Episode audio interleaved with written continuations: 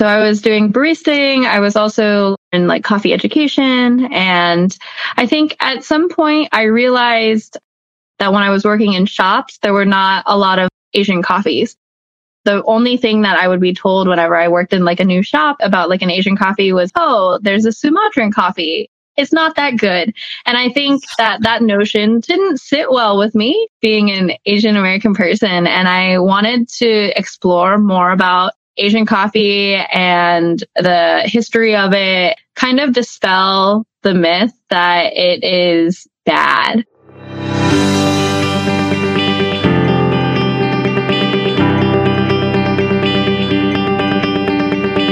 Welcome to Keep Going, a podcast from Mazuma where we share motivational stories from small business owners. I'm Greg. And I'm Ben. And we're your hosts for this episode. Today we're talking with Marissa, the founder of Tanbrown Coffee, a roasting company that specializes in sourcing Asian coffee beans for their products.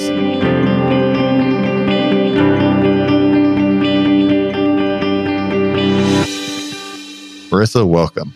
Thanks for having me today.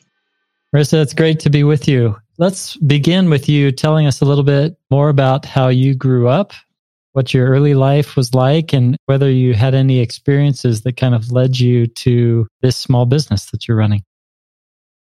I grew up in Atlanta. I was born and raised here. I've always been pretty like creative, hands on, always got myself into different projects. Even at a young age, I'd be like up pretty late working on something, whether it be like sewing or drawing or going all in on like a school project. It was always really fun.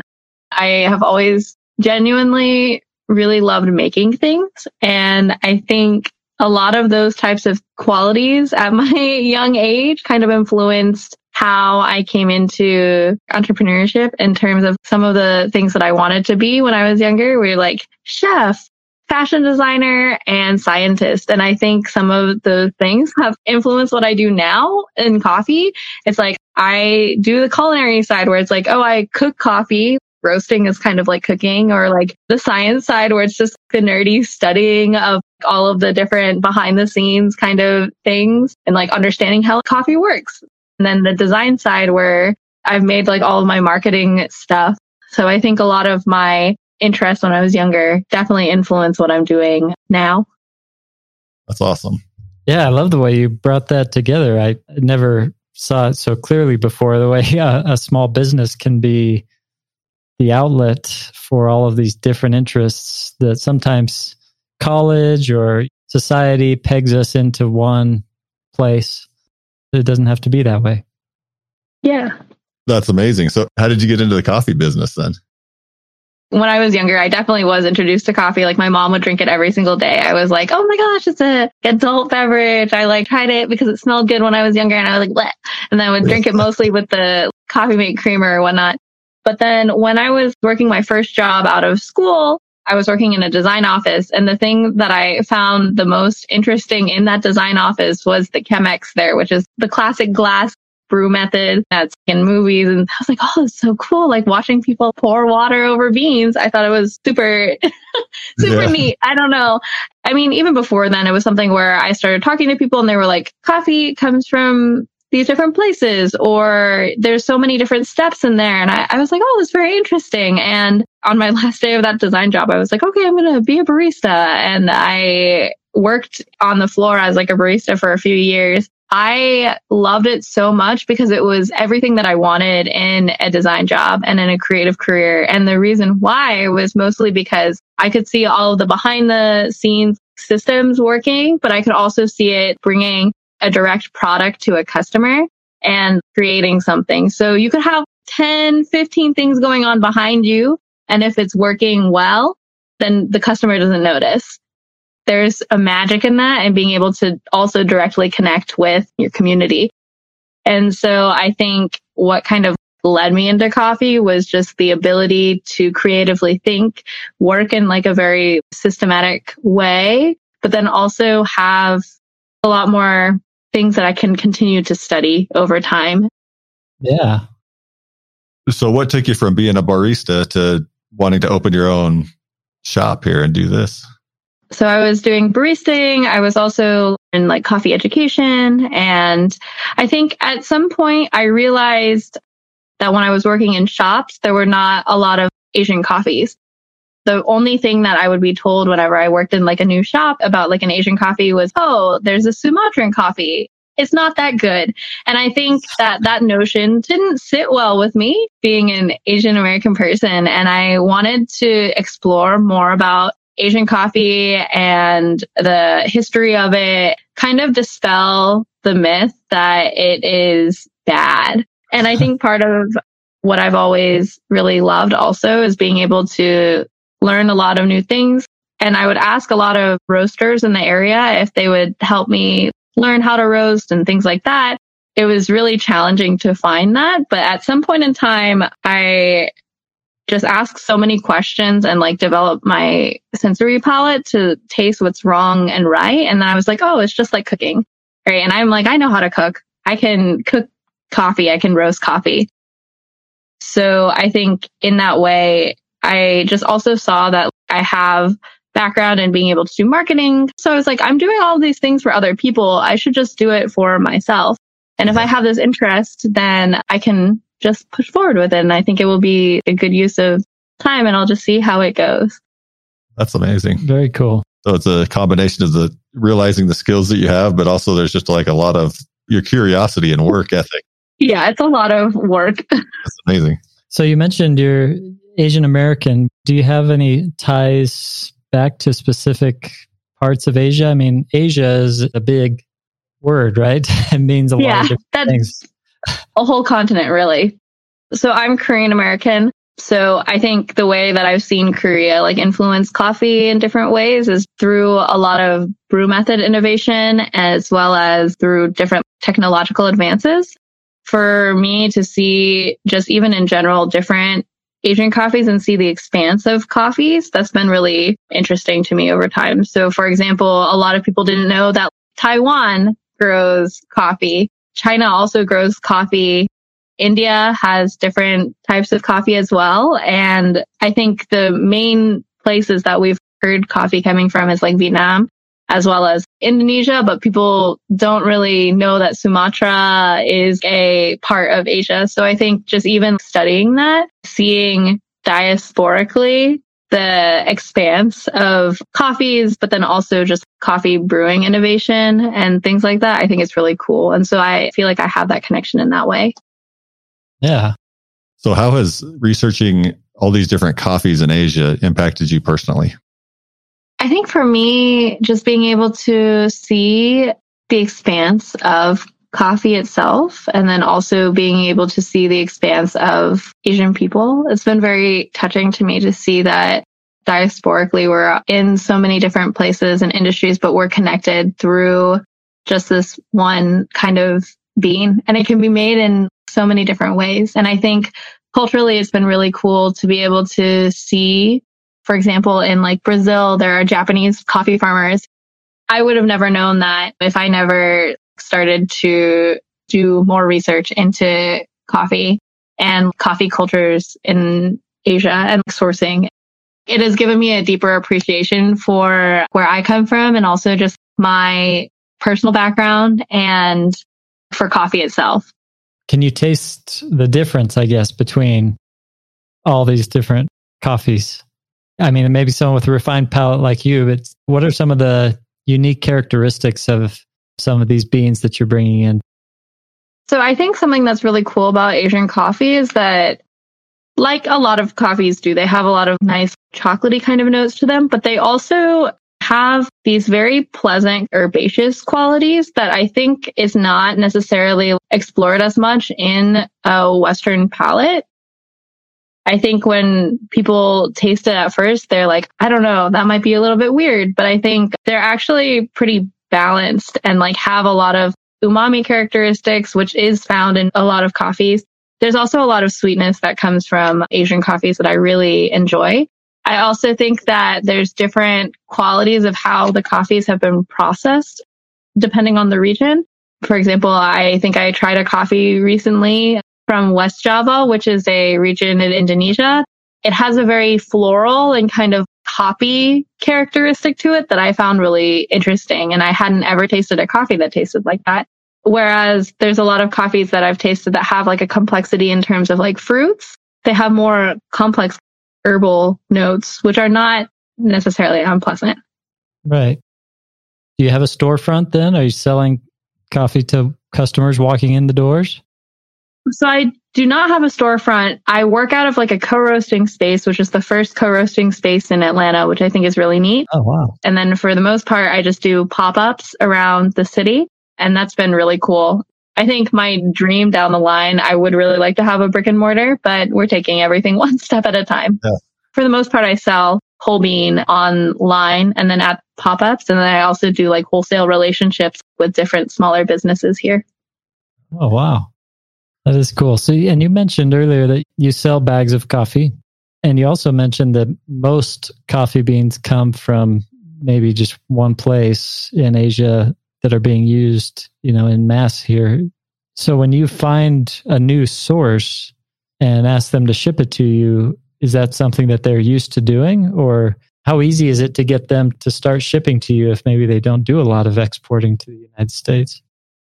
So I think in the recent years it's been interesting because I work with smaller importers who maybe either like specialize in Asian coffees or have them on their menus. But part of the way that it ends up working is there are more Asian coffee like offerings.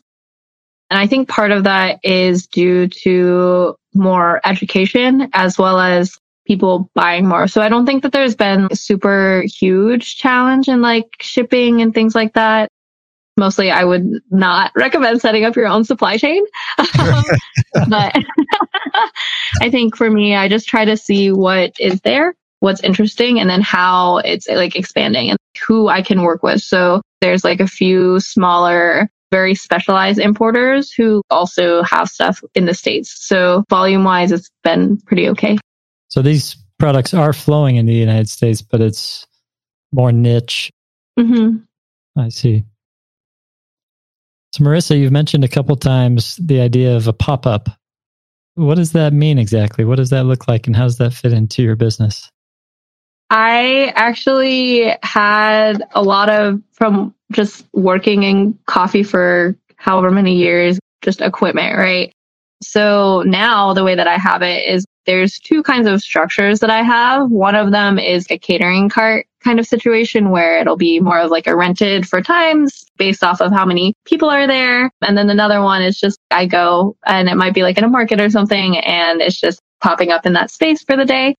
I typically serve just espresso drinks, some drip coffee, as well as my retail bags. And it's pretty fun. I really love being able to still use barista skills.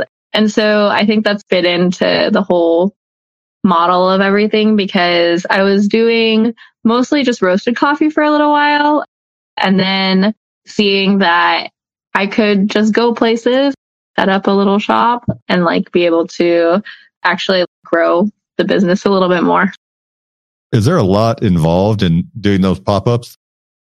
I typically have worked with different companies. For example, one of the pop ups that I've been doing most recently is in like a Patagonia shop. I met one of the event manager people at like a friend's wine tasting event like a year ago. And we just talked and I told her about how much I love coffee. A year later, she was like, can you like make coffee for like people in the space?" And I said, yeah, sure. So I do things like that. I've done like pop ups in collaboration with other people who have spaces or artist markets. And I have to make sure that they have power. I can bring water. I can bring things to like sanitize stuff. I just need power to be able to like plug it in. I think that's the biggest challenge for my yeah. setup, but I usually just try to make it work no matter what. Nice. You mentioned something earlier that reminded me of our experience when we lived in Seattle. One thing that I learned there that I hadn't experienced in my life prior to moving there is the community around coffee. Could you explain that a little bit more for people that may not understand that? Yeah, coffee community is like really, really expansive. It's interesting because you have the outward community in terms of the repeat customers or people who are in your direct local community and people who drink coffee. You also have the community side where it is people who work in coffee. And I think being able to see both of those sides has been really interesting for me. And I feel like coffee has been able to connect me personally to people who I've met at pop ups or working in a shop and like regulars for many, many years. It's so like weirdly niche, but I think because the people have worked so heavily like in service and it's definitely an industry that's really rooted in connection. I have never seen something like this in other industries. It's a weird balance of people are there for passion as well as work. Yeah, my experience in other places and growing up is it was a morning drink or a drink during the day or kind of thing. But yeah, it's way deeper than that. Yeah. Very cool. You mentioned a lot of the collaboration that has gone on. Could you explain that a little bit more to us? Because a lot of times, small businesses, you see someone else's competition, right? And you're afraid to engage with them, but you seem to have been able to embrace others and really work together to create your community. I think in a lot of ways, and maybe the coffee industry is a little bit more communal. I think part of it too is just I feel confident in the things that I am putting out there. So watching someone else grow and us growing together actually just stretches and expands our industry rather than shrinks it and makes it so people are kind of more insular. I think some big challenges that I've faced in my career beforehand was when companies wouldn't help provide information about skills and skill sharing. And I think for me, being able to find people who are like minded and who want to be able to learn from each other and grow together, it's only like beneficial to me because I think of it in the future as, oh, like maybe we have a collab release together or maybe we host an event together and it shows more expansion for the industry that we're in rather than making it so individualistic. I don't want to be scared of being able to collaborate with people because I think it can show more growth. That's a great perspective and that's good advice for anybody who's concerned about the competition, right? So what has been some of the challenges of starting a business? I mean, you had a lot of aptitude and talents that allowed you, it sounds like, to handle some of the aspects of starting a small business, but was there anything that was surprising or challenging once you started getting into it? It is not an easy thing, like starting a business. I wouldn't necessarily always recommend it for someone like who is just like, I just want to do this thing and not knowing their why. So for me, the biggest challenges have definitely been the finance side of things, like managing and understanding that side of small business and knowing how much money goes into it. I didn't start with funding. It was kind of like a project that started growing more organically over time. And that I feel good about in terms of going with a pace that I feel comfortable with, especially if it's a business of one, which right. people are typically surprised about when I tell them. that I'm like, no, it's just me. so I think that's just been challenging. So definitely understanding that there is a financial investment that you put in to do all of this kind of stuff. And it's not something that is grown overnight. I think also consistently posting on social media and like building that kind of side to everything has been also a different kind of challenge. I think also just being an individual person stretched in so many different directions, that's been a very huge challenge. But I also feel really grateful because I work alongside like a lot of different small businesses that are in kind of the same field. And so seeing people do similar things to what I'm doing, it makes me feel very much not alone in that. Yeah, your points about being patient with the financial aspects, you know, you're learning a lot in the process. And I think that that's important to have that education, that understanding before you borrow money or before you start taking on money to put more fuel on the fire. You're learning things that will help you in each phase of your business. And if you can be yeah. patient, learn those things, you'll know when it's time to bring somebody else in. You'll be able to evaluate that person a little bit better than you would have in the first month of operation. So yes. it all has purpose and meaning, but knowing your why and coming back to that why is definitely important. What about any advice? You kind of provided that a little bit, but do you have any advice for others who do just have an idea and are thinking about starting a business? In a lot of ways, there is the side of it where it is find people who are doing similar things as you're doing so you don't feel as isolated. I would also say understand and take time to write out what you're doing and your why behind it. And I think that really also helps drive you through the next stages of small business ownership because there's a lot of times where you'll want to quit. and then I also think thinking about the things that you're good at already that are not necessarily your focus in terms of small business. So for example, do you already have an aptitude for writing? Then you can write all of your copy for this thing. Or like maybe you've done art, use that kind of stuff to like influence how your branding might go. There's a lot of ways to also make something yours. And it doesn't have to be only the one focus that you have. You can use your other skills that you have built over time. And I think also just try to enjoy the things that you're doing in the journey and the process. That's good. really good advice. In that same vein, a lot of times we get stuck on the challenges and what's difficult about it. What for you makes this enjoyable? That's a great question because a lot of the times I'm like, oh my gosh, I want to stop doing all of this. but I think in total, I love autonomy and being able to have something that I can call my own. And I think there is still the magic of the fact that there's so many people who don't know how much work goes into it. But I think that for people not to notice that, it's kind of cool. yeah, I often ask myself if you knew what you know today, would you have ever actually started this journey?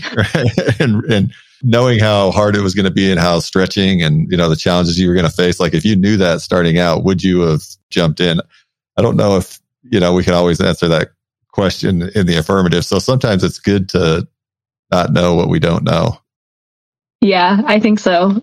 But I think that what you're illustrating, the stick to itiveness of, oh, I'm here. I actually do want it. So I'm going to fight through it. You're able to work through the different challenges that you come across. And that's where a lot of growth takes place. And that's one of the elements that makes it enjoyable. Yeah. Marissa, thank you so much for being with us today. It's been really interesting learning about you and your business.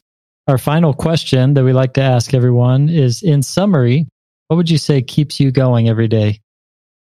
Well, thank you for having me on here too. It's been really fun. And I think summary, what keeps me going every day is I've seen so much growth in the things that I've been building, as well as the fact that I can see how community is interacting with it. And it makes me really happy to be able to see that. So I think in a lot of ways, I'm very driven by community and working with people in my shared industry. Well, that's beautiful. Great. Thank you again. It's been a pleasure getting to know you a little bit. Yeah, thank you so much. Thank you, listeners, for joining us today. If you or someone you know would like to share your small business story, please go to mazumausa.com slash keep going and fill out the form at the bottom of the page. And if you are looking for tax advice for your small business, be sure to join our Keep Going Facebook group and check out our website at mazumausa.com.